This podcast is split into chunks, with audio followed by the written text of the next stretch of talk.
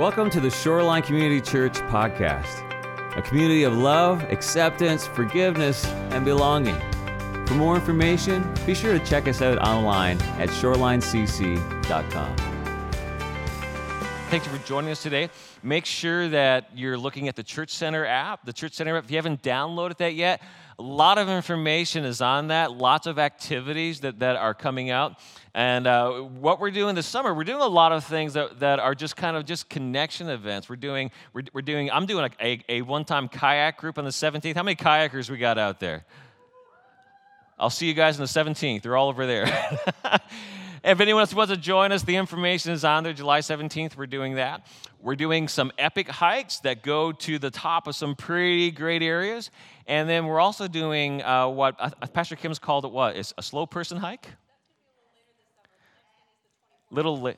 Yeah, a little later this summer, but there's a beach night coming up on the 24th. So many things, great opportunities to get out, and it's not going to be raining anymore after the 4th, right? So you you can get a chance to enjoy that. And uh, so all the information is there. Make sure that you're uh, affording yourself. It's a great summer. Get out, enjoy it. And if you're not a part of a group, make, a, make your own micro group and just get together over some delicious iced coffee and uh, have, a, have a great time. Thank you for giving today. Part of our worship, those of us that call Shoreline Community Church our, our home, this is our family. Uh, we we uh, walk in the Lord in worship, in giving to the Lord. Because of your, of your faithfulness to the Lord, we're able to reach out in so many ways to our community and to our world. Most people give on the Church Center app, and you, you can go in there and just click that on. All the information is there. There's also boxes in the back. And again, this is part of our worship. This is not, the Bible says the Lord loves what? A cheerful giver. So as we uh, as we prepare to give today, where there's in tithes and offerings, and then with missions, can we just give thanks to the Lord for His goodness, for His provision, and for His faithfulness? God, we want to just just pause and and Lord recognize that You are Jehovah Jireh. You are my provider. Everything I have, Lord, the food I eat, the Lord, the bed I lay in, the family that you've blessed us, the community you've blessed us with, Lord, we recognize that's a gift from you. That's your provision in our lives. So, Lord, we want to pause and just say, Thank you, Jesus. Thank you, Lord. And God, help us to be good stewards of that. Help us to use what you've entrusted to us to use for your glory. So, Lord, we bring it to you now, Lord, in, in tithes and offerings, in missions. Lord, use us. Lord, may we head into a season where we are generous, where you just flow through us. We're just conduit that you flow through. And so, Lord, we give you thanks. We pray for all of our missionaries today, Lord, in so many, so many parts of the city, so many parts of our world. God, may they experience the fullness of who you are, and may we generously give and support and let them know that we're praying for them, but we're also know that faith without works is dead. So, Lord, we give and we go as you provide opportunity. We give you thanks now in your name. In your name. Everyone said together? Amen, amen. Well, if you have your Bibles today, I encourage you to turn to Galatians chapter 5 because this is July 4th weekend. This is a weekend that we celebrate freedom. And when I think about freedom, I often go to Galatians chapter 5 the entire book is a book that it really focuses on the freedom that we have in Christ. And, and I just want to say, I'm so thankful for the freedom that we have. I'm thankful for those that they've given their lives, those that have done so much, so that we have the freedom to do what we do today. In many parts of the world today, there's, there's, there's what's known as the underground church, that there's Christians that are having to worship under severe persecution. You know, uh, it's, it's not just persecution that somebody might dislike me but it's, it's severe persecution um, under arrest, under death in many circumstances. And today, they continue to worship no matter what. And my prayer is that God, may we, uh, may we not take advantage of the freedom that we've been given, but may we use it for your glory.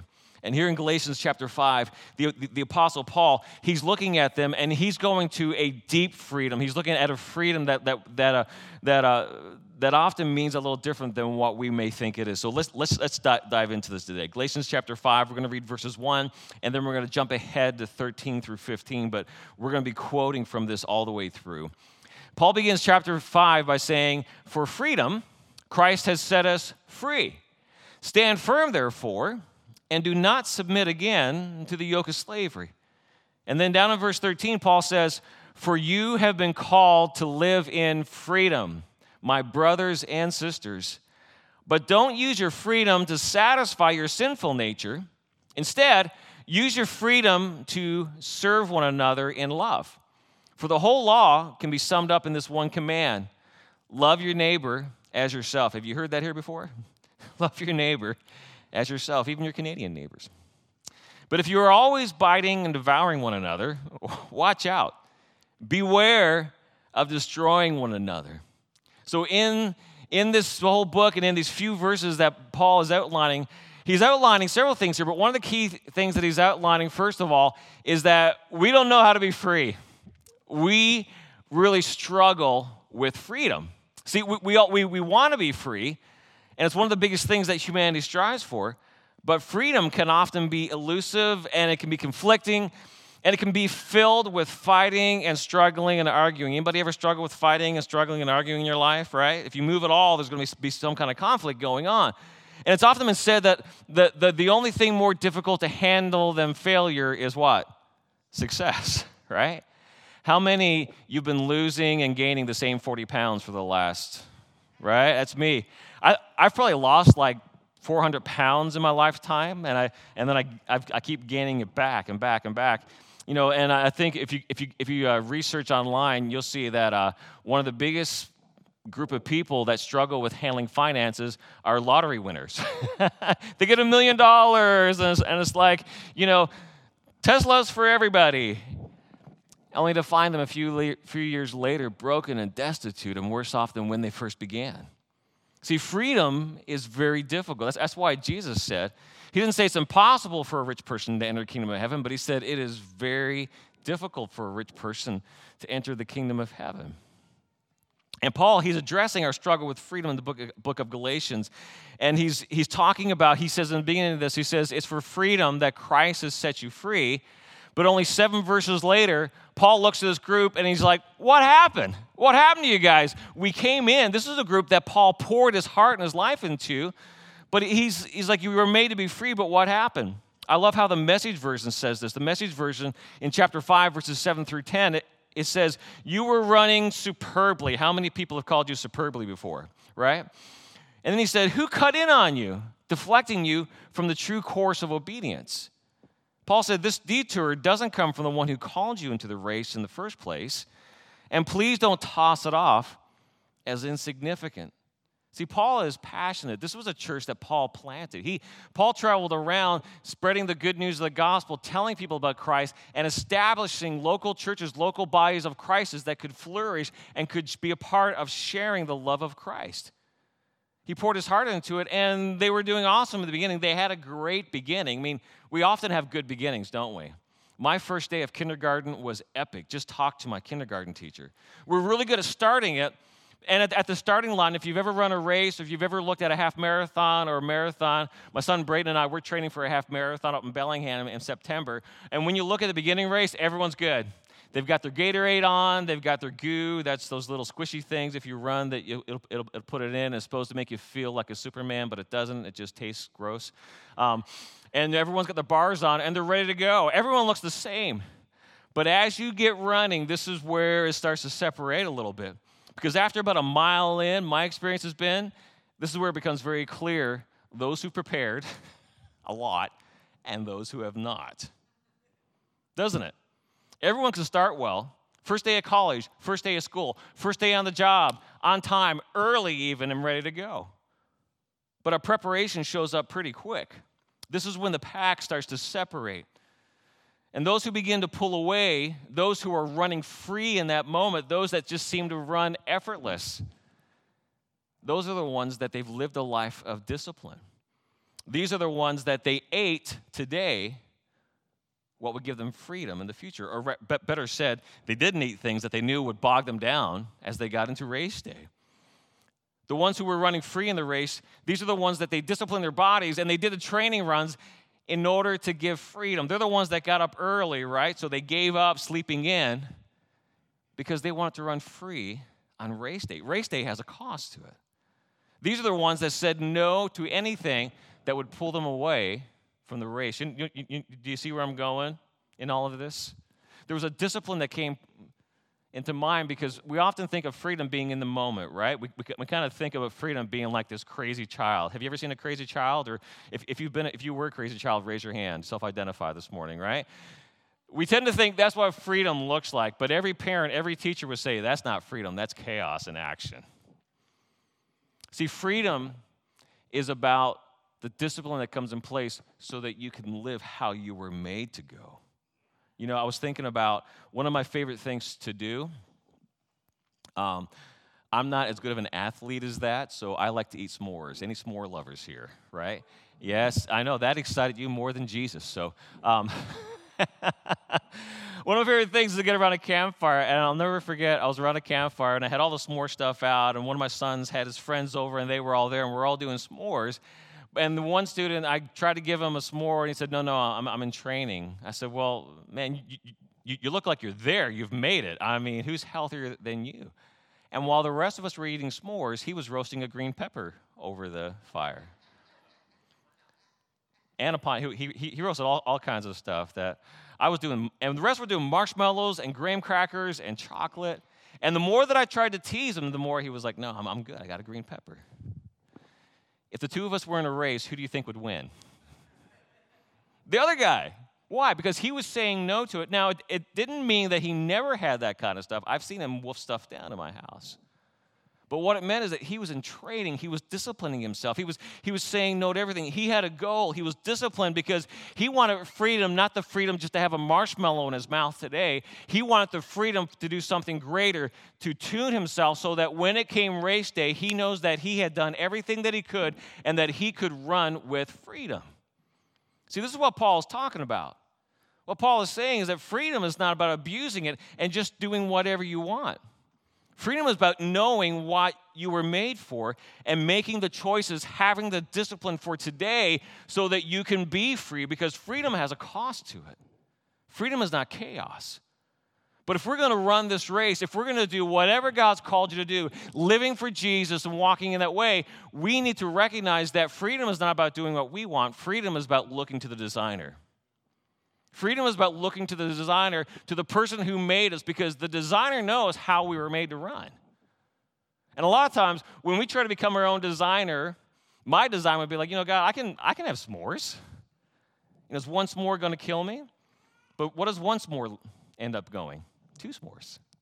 Two s'mores become three s'mores, and you know where that's headed, right? And then we wake up the next morning going, What have I done? See, freedom is found in operating the way that we are created.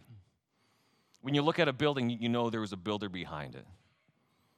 And for our lives, when you look at humanity, there was a builder who was God. And this means that for us as humans, we look to God. Because when we ignore the designer, when we ignore the way that we were made to operate, is a recipe for disaster. And see, Paul, he, he told them this and he modeled this and he discipled them in how to do this. But unfortunately, the Galatians, like many of us, they got off track. They got off track. And that's why Paul was so emphatic. He's like, What are you doing? What happened to you? What pulled you off course? And in this selection in Galatians 5, Paul is talking about the false teachers that had come in to distract them. They were doing really well. It was gospel, it was Jesus. We followed Jesus Christ and Him alone. But in this example, what had happened is that there were these false teachers that came in and said, Jesus is good, but you also need to add all these ceremonies and all these rituals to it. And they were talking about circumcision and so many other things that were part of the Jewish law and the Jewish ways, and they were adding them to it. And we can become very critical of that, but we often do the same thing, don't we? See, one thing that you'll never see an elite marathon distant runner doing when they're at the front of a line, you'll never see them carrying a 50 pound backpack. If you see an elite runner carrying a 50 pound backpack, they're not in it to win it. They run very light, they strip it down. They have shorts that make me kind of look, have to kind of look away. I'm like, are people wearing those tight, those short shorts? Why are they doing that? They want to strip aside everything, every hindrance, every weight. They've got the lightest t shirts on, they've got the lightest shorts on, they've got shoes that cost sometimes almost as much as my first car that I had. because they want to be light, they want to be effortless. They've done the training and they want to go, they want to strip everything along the side. And if I said, hey, would you carry this bag during the race? I don't think they'd even talk to me. They'd laugh at me. They're like, don't you know what you're doing? Do you know that you're in a race? But how many times do we grab things and we just we add it and we say, I love Jesus, but can I just add these things? Can I start carrying these things? Can I start putting these things on? For them it was rituals. For them it was it was the old customs that they were coming in. And, and what we find out that instead of running the race now with freedom, we find ourselves exhausted. We find ourselves weighed down. We find ourselves filled with these burdens. We find ourselves out of gas. And what began with freedom and Gatorade and goo becomes, Dear God, just help me finish this race. Have you been there? See, this is not freedom. So, what does freedom look like? Well, Paul, Paul brings it all back to Jesus and he strips it down and he says these key words in that first verse in chapter 5. And the two words are stand firm. Paul says, stand firm in your freedom. Verse 1 says, For freedom, Christ has set you free. And then immediately Paul says, stand firm. He set you free. Now stand firm in the freedom that Jesus has given you. See, standing firm, what Paul's talking about, he's talking about standing firm on the gospel. See, the gospel is the power of God for salvation to everyone who believes. What Paul is saying is that the gospel is complete. You don't need anything else. It's the gospel and the gospel alone. See, the gospel is massive. And when I talk about the gospel, I'm talking about the good news of Jesus Christ because this encompasses, it addresses my past. You got any problems in your past? Jesus deals with it and takes care of it. If you have any problems today in this moment, Jesus deals with it and takes care of it. If you're worried about your future, Jesus can deal with it and take care of it your past, your present, your future. Jesus can deal with it and take care of it. And I'm not just talking about just this, this one kind of emotion of Jesus, it's yours, and then we walk away. No, Jesus is saying, No, I'm walking with you in this. Because I've, I've gotten some pushback sometimes when I've said Jesus is the answer to everything. I've even had someone one time say, Don't say that. I'm like, What do you mean don't say that? He said, Well, you just can't say Jesus is the answer and walk away. No, I'm, I'm saying Jesus is the answer, walk with him be engaged in it because there's the work that takes place as you walk with Jesus. It is a deep work, it is an ongoing work, it is a sacrificial love that is being played out in your life. This is what the gospel is.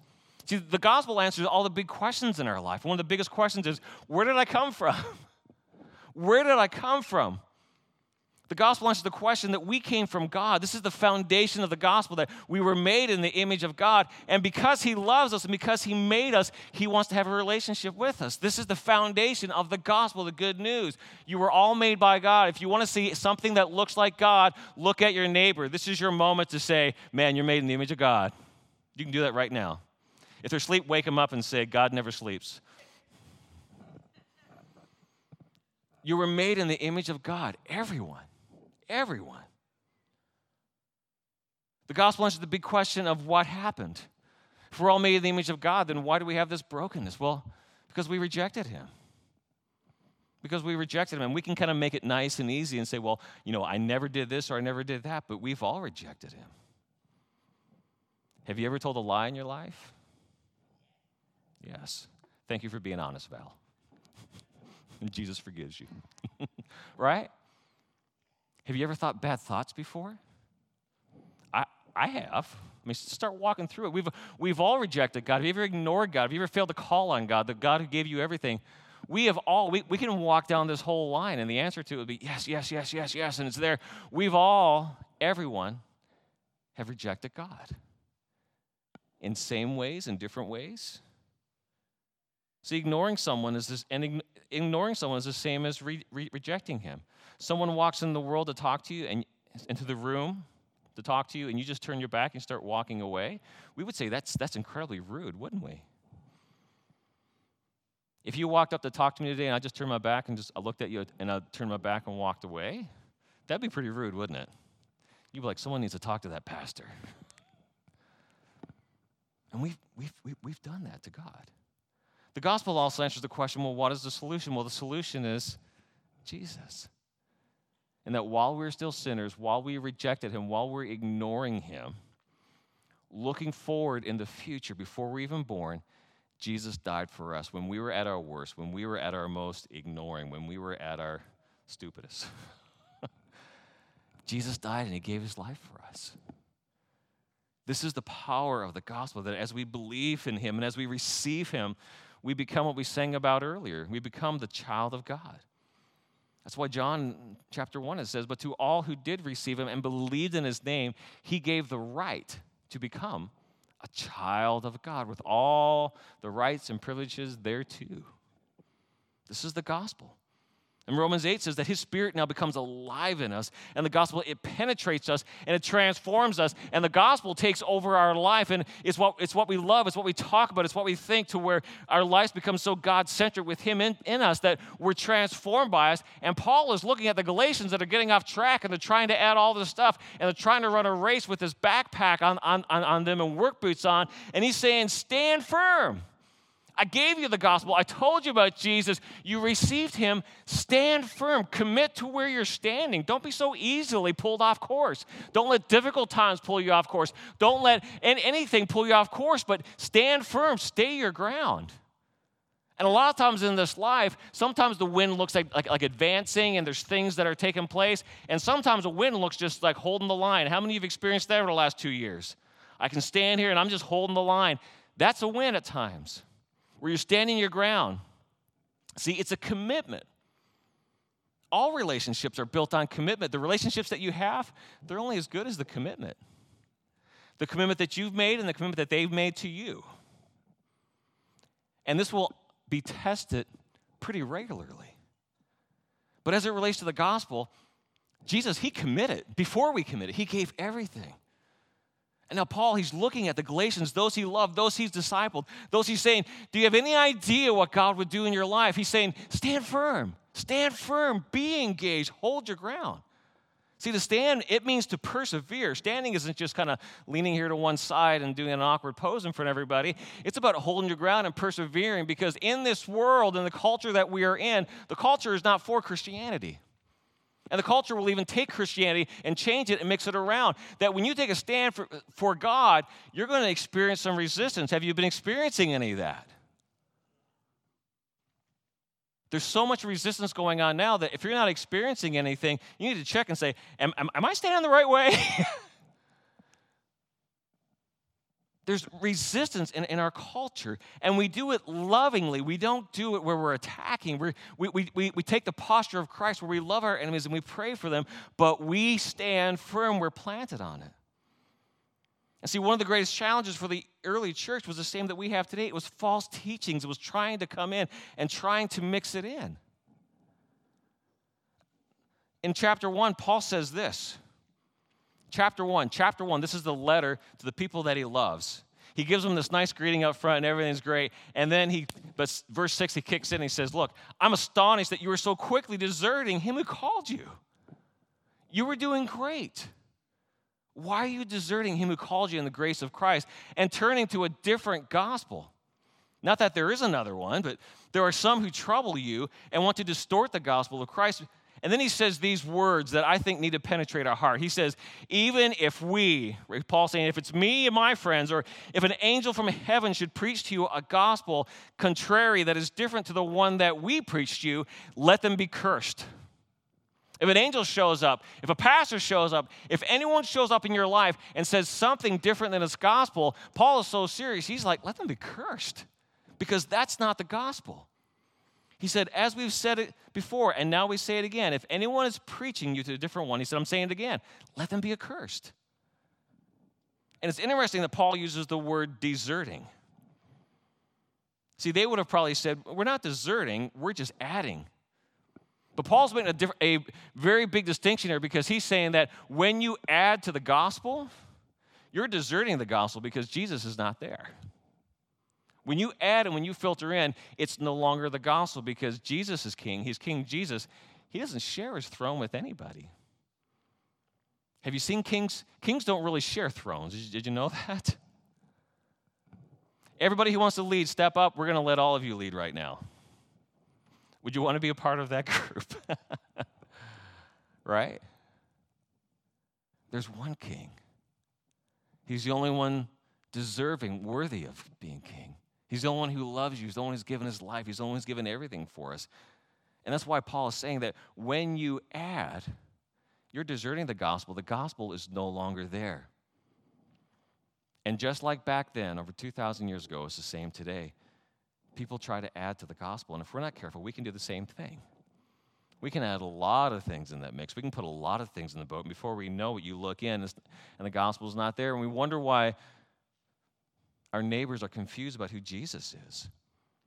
When we add things to it, Jesus is not there anymore. They're saying, Look, this is Jesus. They're going, Really? That's Jesus. When you add to it, you've deserted the gospel, Paul says. It's strong words. That's why Paul says, Stand firm. Stand for Jesus. Stand on Jesus and Jesus alone. That's the gospel. That's the power of the gospel. See, Jesus plus nothing else is the gospel. It's just Jesus. It's in Christ alone I put my trust. There are songs written about it. I know you feel like I'm going to break into a song right now. It's Christ alone. See, only Jesus is perfect, only God's word is true. Don't let it be polluted with anything else. I mean, how much, do you, how much poison do you need to add to a glass of water before it's no longer safe to drink?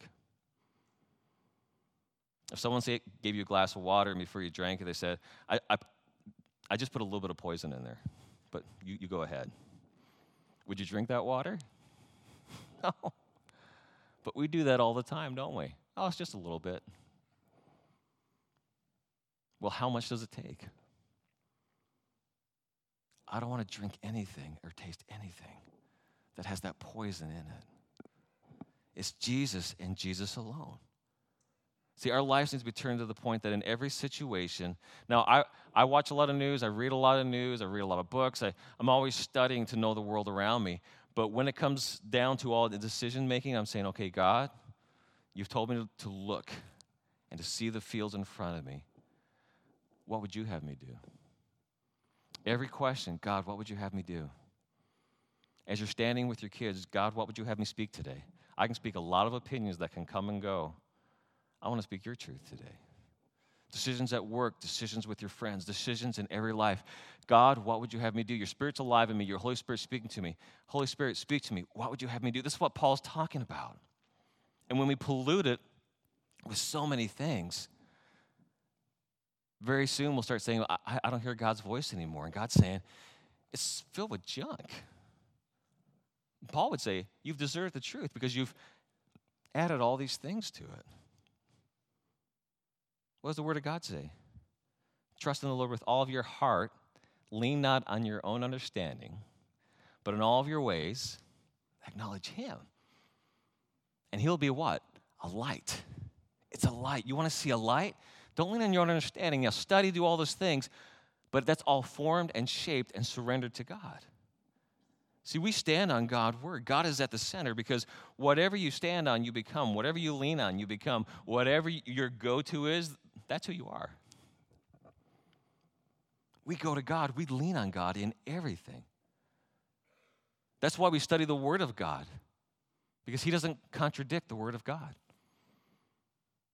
That's why we hand out these new believers' Bibles. If you, if you don't have, have a Bible, this is our free gift to you. It has great information in it. If you lost your Bible, this is our free gift to you. Do you want a Bible? This is free, our free gift to you. I can endorse it because I didn't write it. This is for you. You need it. Know the Word of God. That's why we gather together because we need to surround ourselves with Christians. Now, it doesn't mean we don't have any non Christian friends. I have a lot of non Christian friends. I have non Christian family members. I have. But we need to have people around us that are encouraging us, that are praying with us, that are leading us and helping us and walking with us. We need, we need that support. That's why Hebrews says, never neglect gathering together, be together. Because all of this is meant to enable us to live for Christ. That as our faith is lived out, as we walk in our faith, the faith comes alive in us. We start growing in our walk with Christ. See, knowledge that is not applied, it diminishes in value. That's why Paul says, stand firm. And how do we do this? Paul lays it out just before this in chapter 5. Recognizing how difficult this is, recognizing that standing firm in a culture that is often going against you, you're, you're there. Paul lays out in chapter 5, he says, walk by the Spirit. See, all of this can only be done through the power of the Holy Spirit in our lives. That's why Jesus said, if you're here on Pentecost, he said, Go and wait. The Comforter will come. The Holy Spirit will fill you and will empower you and will enable you to do exceedingly beyond anything you can ever ask, imagine, or hope for. He even told his disciples, You'll do even greater things because the kingdom of God is expansive. I want to move in through your life. And Paul is saying, Walk in the Spirit. Here's what the Spirit looks like in our lives. And by the way, we're doing a three week series on the Holy Spirit next in this is July, right? This month. Here's what the Spirit looks like. The Spirit is not about just talking about the Spirit. The Spirit is about living the Spirit. And you know people by, by their fruit, right? So tell me if this is the fruit you want. Paul says that the fruit of the Spirit is love, it's joy, the fruit is peace, the fruit is patience. Who needs patience? I'm raising both hands. Lord, give me help me. It's kindness. The fruit of the Spirit is goodness. The fruit of the Spirit is faithfulness. The fruit of the Spirit is gentleness. The fruit of the Spirit is self control. We know each other by our fruit. Now, I'm not talking about perfection. I'm talking about growing in these things and leaning in these things. And that when that's not there, when I find myself impatient, I'm like, Lord, fill me with your spirit. That God, when, when my joy is suffering, Lord, fill me with your spirit. When I find myself impatient and when I find myself getting out of control, God, fill me with your spirit. Flow in and through my life, transform my life. Forgive me, Jesus. See, we were created to be filled with the presence of God, to be filled with the Holy Spirit. The Holy Spirit also, it teaches us, it reminds us who we are. And we even see the apostles that they were, they were bringing things to their memory and they were giving credit to the Holy Spirit for bringing it to their memory. The Holy Spirit makes you seem smarter than you really are. and empowers us to do what God has called us to do. And this is the last thing as the worship team comes. The, if we want to experience true freedom, all of these things we've been talking about, it comes down to the purpose. And the purpose is serving. The purpose is serving. See, Paul said in 13, he said, You were called to freedom, brothers and sisters. Only do not use your freedom as an opportunity for the flesh, but through love, serve one another. For the whole law is fulfilled in one word you shall love your neighbor as yourself. See, everything comes, it's amazing how everything keeps coming back to this, right? Because the evidence of God in me is in how I treat all of you. The evidence of God in me is how I treat everyone in my community. The evidence of God in me is how I talk to people who agree with me, how I talk to people who disagree with me. Now, do I do it perfectly? All of you can shout a collective, no, Dwayne, you don't. Am I growing? Absolutely. we grow in this. But we grow as we go. right? It's as you move. It's as you, God's poured the faith in you. God's pouring His love in you. God's filling you with His Holy Spirit. He's putting everything, and He's saying, now exercise that. Live that out. Walk that out. See, freedom is not about doing whatever we want to do. Freedom is about doing what we were meant to do. And it's finding that purpose of serving one another. That's why Paul says, don't use your freedom as an opportunity for the flesh. You're walking away from the freedom that was given you. You're actually you're losing your freedom when you do that. See, so many times we we allow our flesh to be in charge and we call that freedom. But the flesh only cares about the flesh. The flesh doesn't care about you and the flesh will eventually die. And the older that you get, the more you'll see that. Don't be led by the flesh that cares nothing about you. Be led by the Spirit of God, serving one another, loving one another. See, we flourish when we walk in these ways, when, when we love one another, when we pour that out to each other, when we, when we give, give in ways that it's, it's, not, it's not about my rights, it's not about my way, but God, what would you have me do? Am I willing to look like a fool for Jesus? Am I willing to lay my life down?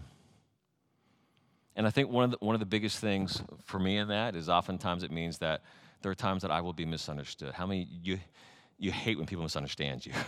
You're like, I didn't mean that. That's not what's happening there, and they don't understand. Not everyone's going to understand when you live for God. One day they will, but oftentimes in the moment, there are seeds so deep and there's a work so deep that God wants you to do that in the moment you will be misunderstood. Was Jesus misunderstood? Absolutely. When he stood before Pontius Pilate, he was like, Why are, you know, why are you doing this? He had the top leader in the land confused. Jesus saying, I'm laying down my life. There's something deeper here, there's something richer here. I am freeing humanity today. And so I freely lay my life down. And now he's, he tells us, he told us in Matthew 16, he said, if you try to hang on to your life, you will lose it. But if you give up your life for my sake, you will save it. These are the happiest people I've seen. The people around me, the people in this room, that they willingly lay their lives down. They give up their life. They're willing to be misunderstood, if it comes down to that. These are the people that are the happiest. These are the people that when I do their funerals, we're celebrating, we're crying, we're going, God, help me be like that person. right? So as we respond today, as we let our life shine before others, as Jesus said, ask yourself, God, what is distracting me? Is there an area of my life that I'm getting off course here? Is there something that's that's pulling me off where I think it's freedom, but it's it's not the way that you've called me to? And ask the Lord, Lord, where are you calling me to serve? Where are you calling me to lay my life down? Where are you calling me to align my life to you, to give up my life so I can lose it, to stand firm? Amen? Let's all stand today. You know, in these moments, the team is going to lead us. And I, I want to challenge you. You know, on this July 4th weekend, when we talk about freedom, we have a freedom, we have an opportunity here. And I would encourage you not just to stay where you are. stand firm doesn't mean stand still. We have communion stations. This is a great opportunity for you to be reminded of the freedom that Christ has given you. You may want to do it by yourself. Today's family day, there's kids. You may want to do it with your family. Bring your kids. Teach them what this is like. You may want to go to somebody and just say, Would, would you pray with me as we do communion today? But let's take time to respond to the Lord. To say, Speak, Lord, your servants are listening. As we celebrate, Lord, we celebrate the freedom that we have through Christ. We give you thanks. Now we respond. Do your work in us, I pray, in your name. Father, we give you thanks. And though, Lord, may we walk, Lord, not taking advantage of the freedom, but you're using it to serve those around us. We know that's only possible as we are filled with your power, filled with your spirit. So, Lord, lead us today. Lead us this week and lead us our lives to live lives that are evident of the transformative work. Lord, loving our neighbors. Lord, the ones that are nice to us and the ones that are not so nice to us. Give us show us. And Lord, show us where we need to change, where our perceptions are off. Transform us by your power. And we give you thanks for it in your name, in your name. And everyone said together, Amen. Amen. Don't forget, next week on the 10th, TLC is going to be with us. Pastor Harry and his church is going to be here. An amazing time. And the next Sunday night is our other counter night. We're praying for the kids' ministry down in kids' ministry with Isabel, our children's director, young adults director. Be sure to look on the Church Center app. Lots of stuff going on. We're kayaking, we're hiking. Would love to do that with you. And we're just uh, going to be hanging out on the beach. Uh, let's connect together. Let's allow the Lord to use us. Amen. This is our benediction. May the Lord bless you and keep you. The Lord make his face shine on you and be gracious to you. The Lord turn his face towards you and give you peace.